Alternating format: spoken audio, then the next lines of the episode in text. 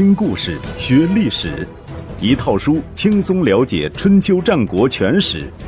有声书《春秋战国真有趣》，作者龙震，主播刘东，制作中广影音，由独克熊猫君官方出品。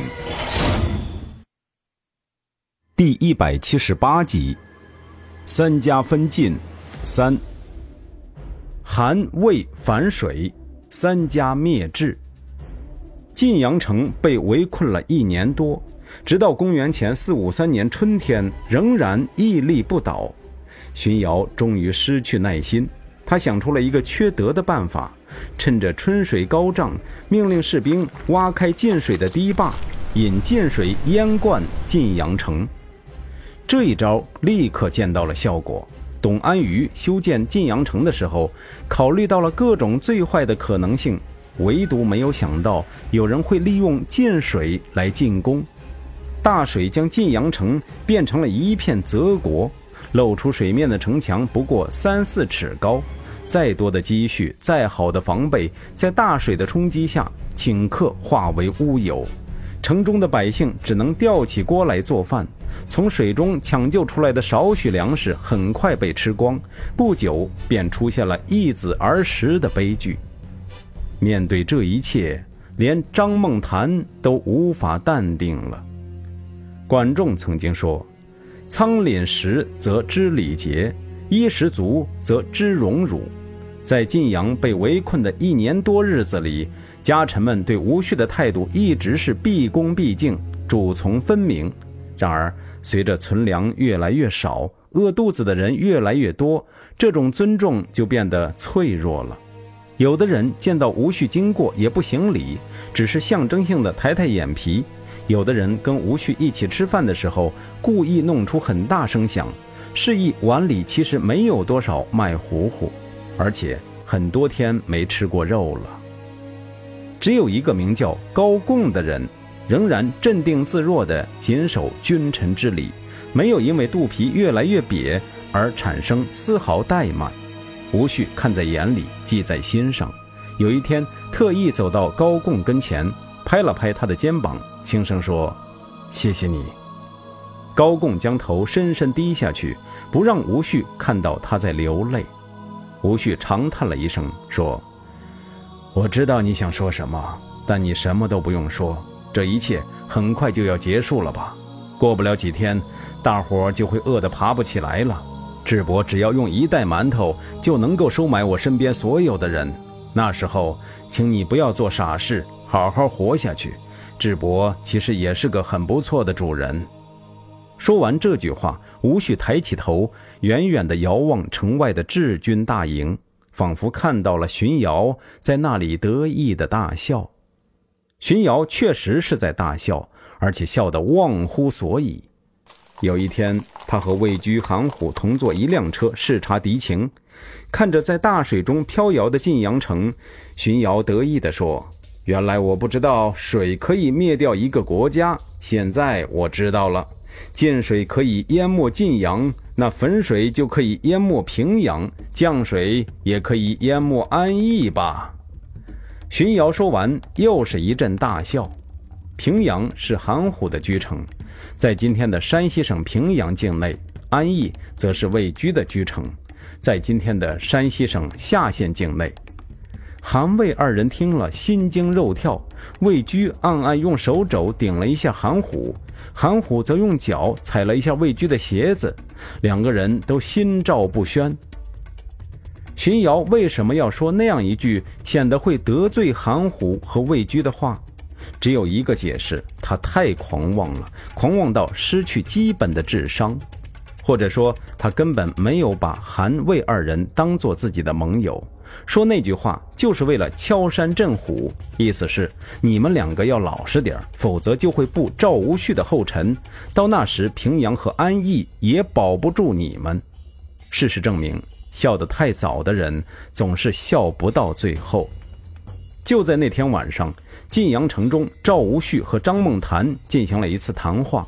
粮食吃光，家财用尽，家臣们都快饿死了，咱们恐怕是坚守不住了。我想举城投降。你看我向哪一家投降比较靠谱？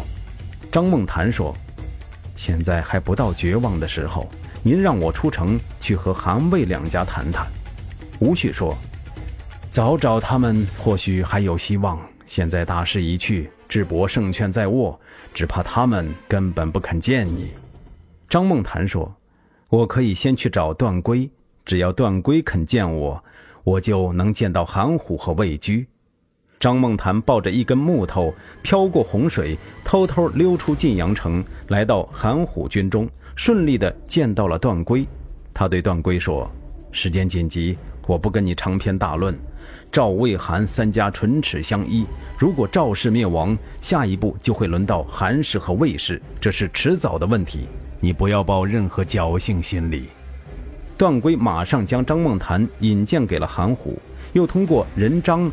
让他见到了魏居，不用张梦谈做太多的思想工作，韩虎和魏居很快同意倒戈一击，同赵无恤联手对付荀瑶。但是韩虎仍然有顾虑，如果这件事被智伯发觉，我们就危险了。张梦谈说：“请您放心，话从你们二位口里说出来，而传到我耳中，只有在场的五个人知道，绝对不会传到智伯那里。”他代表赵无恤。和韩魏两家举行了简单的盟誓之后，连夜赶回晋阳，将好消息告诉了吴旭。事实上，韩虎的担心是不无道理的。第二天一早，韩虎和魏居出入荀瑶的中军大营，被智氏家臣细疵撞见。细疵进到营帐中，便对荀瑶说：“韩氏和魏氏必定会反叛。”荀瑶不信，说：“你怎么知道？”细疵说。我们围城近两年，现在就快到分享胜利果实的时候了。但我从韩虎、魏居的脸上看不到一丝喜气，反而心事重重，由此断定他们必反。但是，荀瑶将最后一次挽救自己的机会拒之门外，而且做了一件很傻的事。他将韩魏二人找来，开玩笑似的问他们：“喜辞说你们要背叛我，有这回事吗？”韩虎和魏居当然不认账，反过来造谣说，这是喜慈的阴谋，他肯定收了赵无恤的好处，要离间我们三家的关系。荀瑶笑了笑，没有再说什么。韩虎和魏居出去后，又遇到细慈，细慈进去便对荀瑶说：“您为什么要把我的话告诉他们俩？”荀瑶大吃一惊，问道：“你怎么知道的？”细慈说。我见他们神情怪异，看见我就迅速开溜。如果不是您告诉了他们什么事儿，怎么会那样？当天夜里，谢慈便离开大营，投奔齐国去了。遗憾的是，荀瑶仍然没有醒悟。志士的丧钟已经敲响。三月初八晚上，一个月黑风高之夜，魏居和韩虎带着手下摸黑来到进水的堤坝。将荀瑶留在堤坝上的守军全部消灭，然后挥动镐锹，迅速改变堤坝缺口的方向，进水奔腾，朝着志军大营涌去。等到荀瑶意识到发生了什么的时候，整座大营已经被洪水淹没，无数士兵和战马的尸体漂浮在水面上。侥幸活下来的人只顾抱着木头各自逃命。荀瑶英明神武，机智聪明，就是没有想到大水可以淹没晋阳，也可以淹没平阳和安邑，同样也能淹没他的大军。这个世界上真正强大的武器不是河水，而是人心。洪水此消彼长，晋阳城的地面刚露出水面，赵无恤便率领军队冲出城门，从正面突击智军大营。这支曾经是晋国最强大的家族武装彻底崩溃了，荀瑶本人也成为赵军的俘虏，被送到赵无恤面前。无恤命人将他的头割下来，雕刻上漆，做成了一个人头酒樽。二十年前，荀瑶拿酒壶砸向吴旭，现在吴旭用这种方式证明了一个道理：君子报仇，十年不晚，二十年也不晚。吴旭还向世人证明了福果当年的决定有多英明。所有治世族人，不论男女老少，一律被处死。同时，在晋国全境设立关卡，追捕漏网之鱼，是要将志士家族斩草除根，赶尽杀绝。当然，福果一家除外，因为他们早就不是志士族人。急流勇退的智慧。晋阳城再一次经受住了考验，赵氏家族也再一次浴火重生，而且变得比以前更强大。在瓜分掉智氏的领地后，赵氏占有的土地比韩魏两家加起来还多，成为晋国的绝对控股股东。接下来要做的事，当然是论功行赏。张孟谈无疑是这次胜利的首要功臣。主张退守晋阳的是他，组织晋阳防务的是他，最危难的时刻冒着生命危险去韩魏两家谈判，并促使他们倒戈一击的也是他。如果张梦谈认为自己的功劳第二，没人敢说自己第一。但是，让所有人都大跌眼镜的是，吴旭将晋阳之战的首功授予了高贡，张梦谈只能屈居第二。很多人连高贡是谁都不太清楚，更不知道他在晋阳之战中做出过什么突出的贡献。即便在后人看来，这位高贡也不过是个跑龙套的角色，除了在这件事中出现过，便杳无音信，再无历史记录。他凭什么成为晋阳之战的第一功臣呢？一时之间，群情激愤，家臣们都有一种被侮辱的感觉。张孟谈本人也很想不通，他直接找到吴旭，表达了自己的不满。晋阳之难，高贡出力最少，谁都可能受赏，唯独他没资格受赏，为什么反而让他公居首位？吴旭说：“晋阳被淹的时候，只有高贡自始至终对我毕恭毕敬，不失人臣之礼，维护了君臣大义。你觉得他难道不应该受重赏吗？”张梦谈没有再说什么，他默然明白到，吴旭并不是真的认为高贡有功，而是在向臣下昭告：只有任何时候都对主子保持忠诚的人，才是赵氏家族最需要的人。所谓奴才，首先必须是奴，其次才是才。张梦谈没有因为这件事影响自己的情绪，反而以十二万分的热情继续投入工作。在他的领导下，赵氏在新占有的土地上开展了一场轰轰烈烈的“广丰江开阡陌”的土地改革运动，彻底摧毁原有的井田制，实施新的封建地租制。这一运动大大提高了农民的种田积极性。赵氏家族的经济得到突飞猛进的发展。当一切都走上正轨之后，张梦谈也做了一件让所有人都大跌眼镜的事，他向吴旭递交了一份辞呈。这回轮到吴旭想不通了，连忙将张梦谈请进宫，问他为什么要这样做。你为什么要走？是不是还在怪我将晋阳首功赏给了高贡？张梦谈笑了，哈，我哪里还记得这些陈芝麻烂谷子？我之所以要辞职，是因为先主有遗训。五霸之所以能够领袖群伦，不外两条原因：一是国君的权势足以控制群臣；二是不让群臣的权势大到可以影响国君。现在我名声显赫，位高权重，言能服众，对主上来说不是好事儿。请您允许我辞去官职，回家去当一名普通的老百姓。吴旭说：“辅佐君王的人自然名声显赫，为国立功的人应该享有尊贵的身份，处理国政的人必定大权在握。至于大家都服从您，那是因为您忠厚诚信，请您一定要留下。我还有很多重要的工作需要你去做。”张梦谈说。咱俩说的不是一回事儿，您刚刚说的那是事情成功后的喜悦，而我要说的是任何时候都用得着的治国之理。我也算博览群书了，翻遍古往今来的史料，但凡成功的时候，愉快的心情都是一样的。可是高兴过后，如果大臣与君主还享有同样的权利，而且能有好结果的，还真没见过。前事不忘，后事之师。您的一片好心，我心领了。治理国家不能感情用事，请认真考虑我的请求。顺便说一下，后人将“前事不忘，后事之师”作为成语，即出于张梦谈。张梦谈走后，吴旭把自己关在房间里躺了三天，越想越觉得不是滋味儿。在他看来，张梦谈此举显然是对他当年封赏高贡的反击，而且是最厉害的一种反击方式。换句话说，如果张梦谈还在纠结于谁是第一，谁是第二，他能够接受，甚至感到欣喜。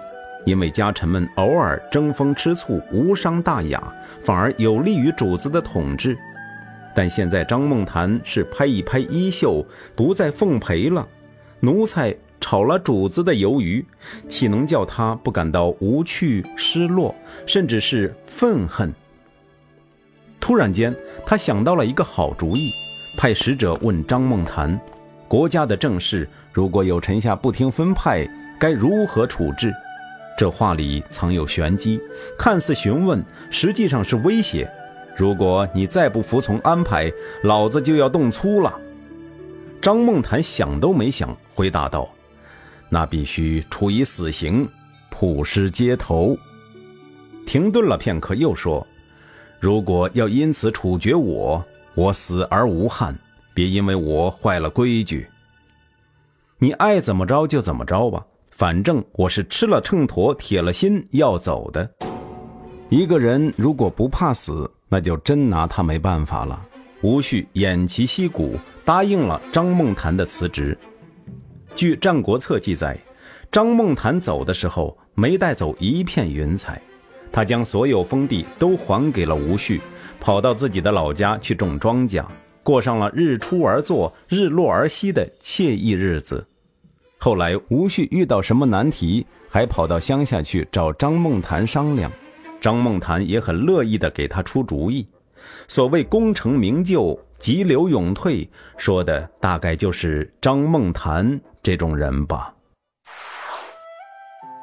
豫让欺身吞炭，成者王侯，败者寇。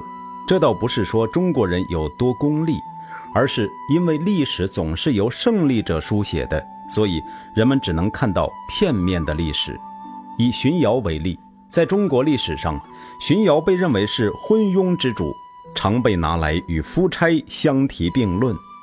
如汉朝陆贾就曾经写道：“昔吴王夫差智伯及武而亡，说他们穷兵黩武，自取灭亡。”但是如前所述。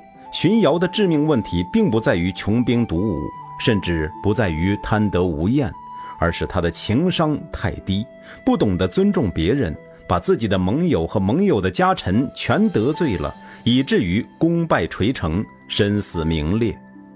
如果不是他那么狂妄，稍微有一点收敛，消灭赵氏没一点问题，接下来再收拾韩魏两家也不在话下。进而统一晋国也是迟早的事。如果是那样的话，荀瑶便不会与夫差为伍，而是要与齐桓公、晋文公这些强人同列了。事实上，荀瑶也不是对所有人都不尊重，至少他对自己的亲信家臣就很不错。据《史记》记载，有一个名叫豫让的人，最早在中行氏和范氏手下干活。因为干得不开心，就去投奔了荀瑶。荀瑶对豫让礼遇有加。晋阳之战后，荀瑶被杀，脑袋还被赵无恤拿去当酒樽。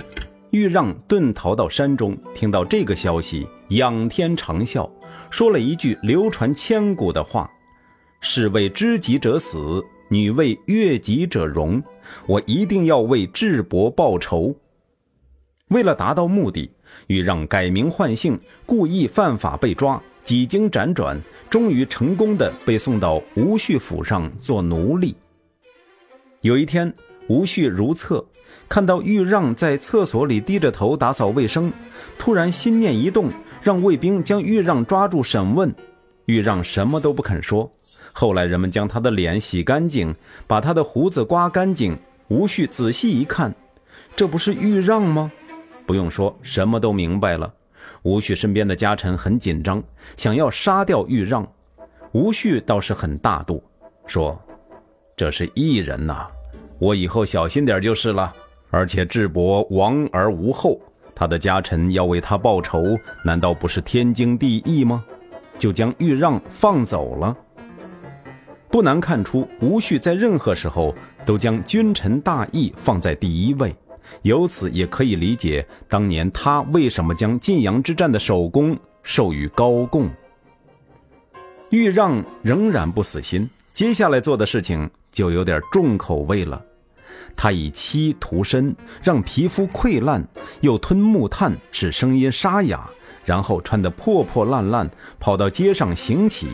他老婆经过街市，他故意伸手乞讨，结果连他老婆都没认出来，打赏了他一个馒头。但是有一个原来的朋友经过菜市场的时候，还是从眼神中认出了他。那个朋友抱着他哭道：“以你的才能，如果肯委身侍奉赵氏，他必定会重用你。到那时，你再想办法行刺他，不是很容易的事吗？”何必这样糟蹋自己呢？豫让说：“我如果做了他的家臣，就应该对他忠贞不二，绝不能够虚情假意，用这种卑鄙的手段。”有一天，吴旭出巡，豫让得到情报，提前到他必经之路的一座桥下埋伏。吴旭来到桥边，马突然受惊，停步不前。吴旭说：“豫让必定在附近。”命人搜查。果然在桥下抓获了豫让。这一次，就算用漂白粉洗，也不能让豫让回到原来的样子了。吴旭唏嘘不已。原来你侍奉中行氏和范氏，智伯消灭了他们两家，你却不为他们报仇，反而投靠了智伯。现在智伯被消灭了，你为何这么执着的要为他报仇呢？豫让回答。我侍奉中行氏和范氏，他们把我当作一般人对待；但是我侍奉智伯，他以国士之礼对待我，所以我也要以国士的身份来报答他。吴旭长叹一声说：“你对智伯也算是仁至义尽了，而我对你也算是仁至义尽了，你好自为之吧。”豫让说：“我死无所谓。”但是我死之前有一个心愿，请您把衣服脱下，让我自己见。那样的话，我就死而无憾了。吴旭脱下大氅，扔到豫让跟前。豫让在大氅上连刺三箭，然后自杀身亡。据说，豫让自杀那一天，整个赵地的有志之士都为之痛哭流泪。后人对于豫让也多是褒扬有加。一句“士为知己者死，女为悦己者容”，传唱了千古，至今仍为人津津乐道。然而，也有人很看不起豫让，韩非子就是其中一个。他曾经这样写道：“豫让身为智伯的臣子，对上不能说服主君，让他明白治世之道。”对下不能统御部众来安定国家，等到智伯被杀了，他才摧残自己的形貌来博取为主君报仇的名声。但是这样做对于智伯来说，难道有任何意义吗？